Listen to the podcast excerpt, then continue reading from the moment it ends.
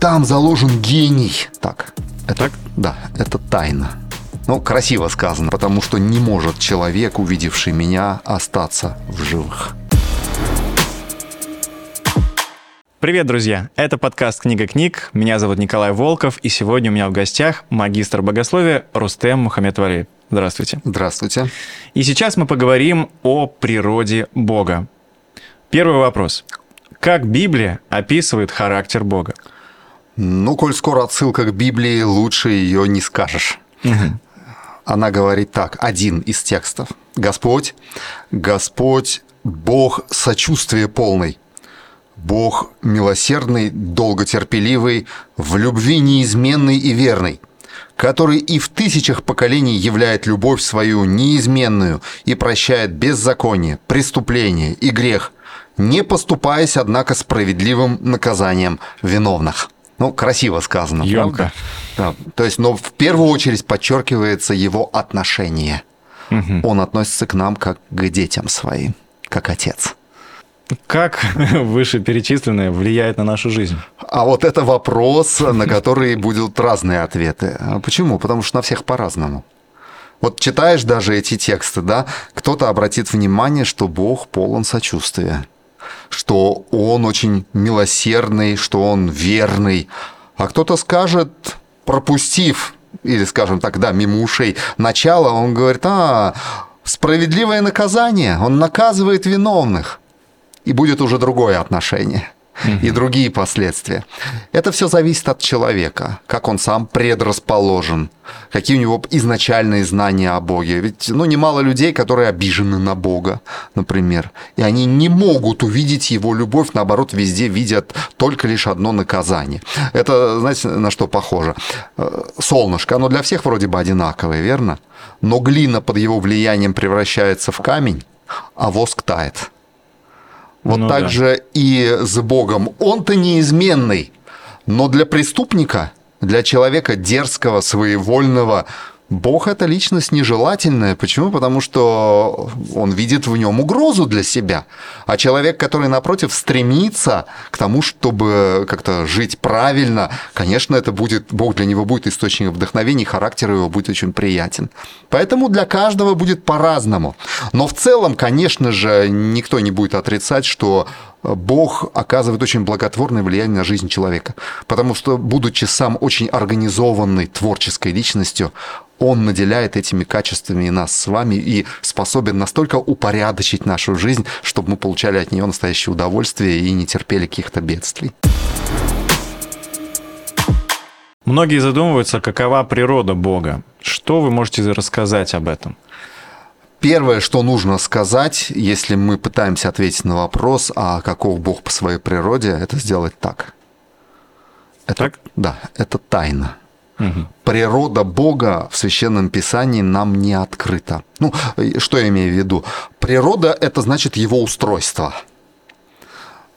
А вопрос его происхождения, вопрос его всемогущества – наш разум, как еще в свое время Державин, поэт, писал, просто теряется в этом безграничном всемогуществе и в этой мудрости.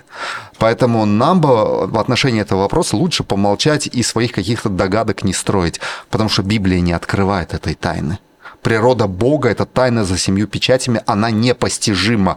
Иначе, если бы мы могли Бога на операционном столе разложить, разрезать, посмотреть, что там внутри, он просто перестал быть нашим Богом. То есть это непостижимый вопрос.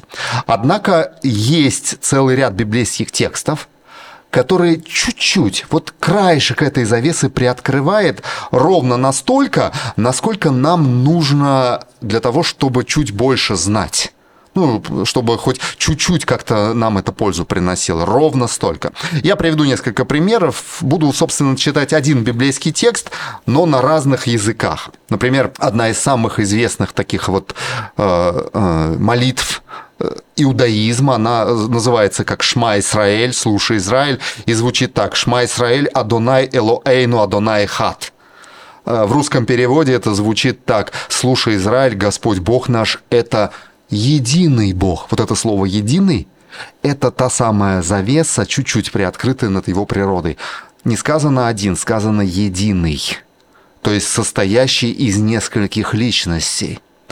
Это также видно из повествования первой главы «Бытие», где сказано «И сказал Бог» в единственном числе, существительное дальше, «сотворим» во множественном числе человека по образу нашему. Это на самом деле грубейшая грамматическая ошибка сначала в единственном числе, а потом эта же личность, но во множественном. Но Моисей, автор первых пяти книг Библии, он с упорным постоянством это повторяет, чтобы подчеркнуть, у Бога единая, не одинокая природа, а единая. А слово вот это «эхат» означает одно целое, составленное из нескольких частей – и, это, кстати, и сколько этих частей? Сейчас скажу. И, кстати, даже в исламе, который традиционно вместе с иудаизмом и с христианством исповедуют единобожие, вот э, их э, самое известное начало всех молитв звучит так «ля-иля-иля-ла». Нет Бога, кроме единого, нет Бога, кроме Аллаха. И тоже подчеркивается идея единства. Библия дальше идет и рассказывает, э, открывает нам эту завесу и говорит, что существуют три личности божества, которые метафорично, это не более чем метафора, ее нельзя буквально понимать, но три божества выражаются такими именами. Бог Отец, Бог Сын и Бог Дух Святой у которых свои собственные задачи, но они составляют Бога, божество, который любит нас и действует всегда в наших интересах. Трудно представить, как... Трудно. Поэтому я говорю, дальше нам сложно вообще что-то на эту тему говорить, потому что это тайна. И фантазии здесь они излишни. Какие существа есть в духовном мире, кроме Бога? Да, вот э, с этим немножко попроще, потому что Библия прямо говорит, ну, например, э, послание апостола Павла, одно из посланий Нового Завета, оно пишет так, что все ангелы – это служебные духи, то есть Богу служащие – это какие-то высшие существа высшего порядка, бестелесные, но и реальные существа, которые посылаются Богом в помощь тем, кто должен наследовать спасение. Если это духи, это похоже на тот дух, который в Троицу входит? Нет, нет, это просто похожее слово. Угу. Потому что слово «дух» достаточно таинственное в Священном Писании, но в отличие от третьей личности божества, Библия подразумевает ангелов, по крайней мере, на серафимов и херувимов. Вот. Нам сложно что-то об этом сказать, у них разные описания, разные функции. Кто-то носит Божий престол, кто-то является Божьим посланником, но это существа высшего порядка, они у Бога действительно есть. Безграничную вселенную Он содержит и управляет с помощью своих ангелов в том числе. Угу. Хорошо. Да, Библия об этом говорит прямо. А вот э, почему мы не видим Бога и ангелов? Да, хороший вопрос. Этот вопрос, кстати, э, пытался разрешить для себя один из э, героев Ветхого Завета, пророк Моисей, он как-то даже Богу сделал, находясь с ним э, почти полтора месяца в общении, 40 дней был на горе Синайской, не нуждался ни в воде, ни в питье, ну, потому что с источником такой силы пребывал, Бог восполнял все его потребности. И он в конце этого э, диалога, он говорит, Господи, можно на тебя взглянуть? Ну, я бы, наверное, тоже попросил 40 дней побудешь. Ну, всем любопытно. Да, ну, конечно же, да. Выглядит. А Бог скрывал в это время святым сиянием, в Библии это слово «шекина», такое святое чистое облако, которым он скрывал свое лицо. И Бог ему сказал так, «Лик мой, то есть лицо мое, тебе нельзя увидеть, потому что не может человек, увидевший меня, остаться в живых». Хм. То есть для нас в нашем состоянии это смертельно опасно просто-напросто. То есть некое подобие солнца, как если к солнцу да, приблизиться, да. На... Вплотную. Вплотную можно просто сгореть. Были случаи, когда э, люди видели ангелов. Но в это время они переживали не самые лучшие мгновения своей жизни. Просто бездыханными падали замертво. И только то, что ангел касался и укреплял их, давало им возможность вновь, чтобы сердце продолжало биться. Кстати, многие пророки Божьи, когда видели свои видения, они даже не дышали по несколько часов но не умирали, Бог их поддерживал. Вот таково присутствие ангелов и Бога в нашей природе. То есть это для нас очень-очень опасно. Поэтому Бог себя скрывает. Хорошо, в таком случае как мы можем узнать, действительно ли Бог находится рядом с нами? По результатам его деятельности. Все очень просто. Есть, ну, я приведу, по крайней мере, два текста из Ветхого Завета. Один э, текст, который отвечает на этот вопрос. Он говорит так. «Небеса о славе Божией возвещают». Речь идет о небесных телах, светилах, вообще об устройстве космоса, о той гармонии, о его безграничности и об упорядоченности всех этих галактик бесчисленных, да, этого пространства. И Библия говорит, небеса, вот эти самые небеса, космос, о славе Божией возвещают, о произведении рук его повествует свод небесный. День дню рассказывает об этом, и ночь ночи знание открывает. Без речей и без слов голосом не слышим, не слышным, и все же проносится по всей земле голос их и весть по всей вселенной. То есть э, природа – неживая природа, космос открывает нам Бога. И есть еще один текст, он записан в послании уже в Новом Завете, посланием церкви в Риме. Апостолу Павлу принадлежат эти слова, он писал так. «Так что незримое в нем, то есть то, что мы не можем в нем увидеть, а именно вечные силы его, его божественность, от сотворения мира были ясны видиму разуму во всем созданном им». Ну, я приведу пример. Когда был открыт микроскоп, и люди стали вглядываться в живую материю, особенно когда был открыт электронный микроскоп, они увидели такую сложность. Вот, ну, мы смотрим на современные гаджеты, да, угу. мы же не говорим, что это само собой произошло. Наоборот, мы видим, что в этих микросхемах, в этих процессорах там заложен гений. Пусть человеческий, но это гений, не так угу. ли? Там такие технологии заложены человеческая клетка одна превосходит по сложности самые современные процессоры все вместе вместе взятые. Вот. Поэтому-то вот, когда мы вглядываемся в его творение, мы находим доказательства. Это шедевр величайшего из инженеров на самом деле. Чем не доказательство? Божья творческая деятельность оставила на Земле следы. По этим следам ясно можно увидеть почерк самого автора. Зачем Бог создал наш мир и людей в нем?